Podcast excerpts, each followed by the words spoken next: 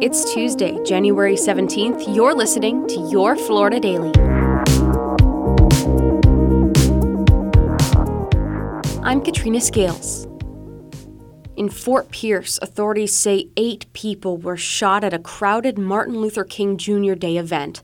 According to the St. Lucie County Sheriff's Office, shots were fired just after 5 Monday at Ilous Ellis Park during the MLK Car Show and Family Fun Day. Deputies say the gunfire stemmed from a disagreement between two groups. There was mass chaos there. There were people laying behind cars, laying behind anything they could lay behind. It was kind of hard to tell who was a victim and who was just hiding at that point. But our deputies did start to render aid on multiple people. There were people in the crowd um, that were rendering aid uh, as well. And then there were some people that were loading people up in cars and taking them to the hospital as well. Investigators say they believe there were likely multiple shooters. More than a thousand people were at the event. One victim is in critical condition at the hospital, and at least four others who were not involved in the fight were hurt trying to get away. No suspects have been named so far.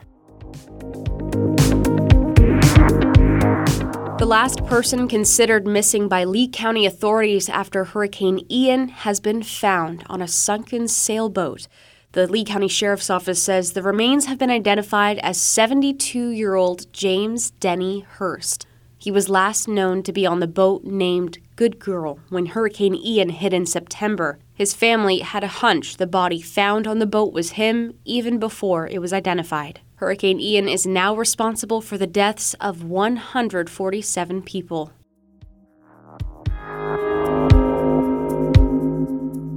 And Central Florida may soon get its second Buc-ee's. Marion County commissioners are set to take up a proposal today to build the 80,000 square foot travel center along I 75 near the Highway 326 exit.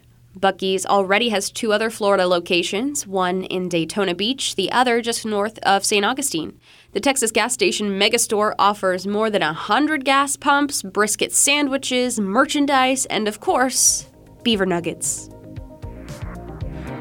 Find these top stories along with breaking news, weather, and traffic all day on clickorlando.com.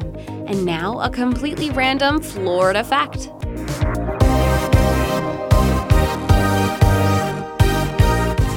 The Miami Circle is an archaeological site in downtown Miami that's believed to be the only known evidence of a prehistoric permanent structure cut into the bedrock in the eastern United States.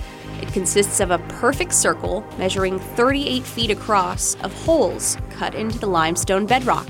It was discovered by a property developer back in 1998, and an excavation found a variety of artifacts like human teeth and ancient tools.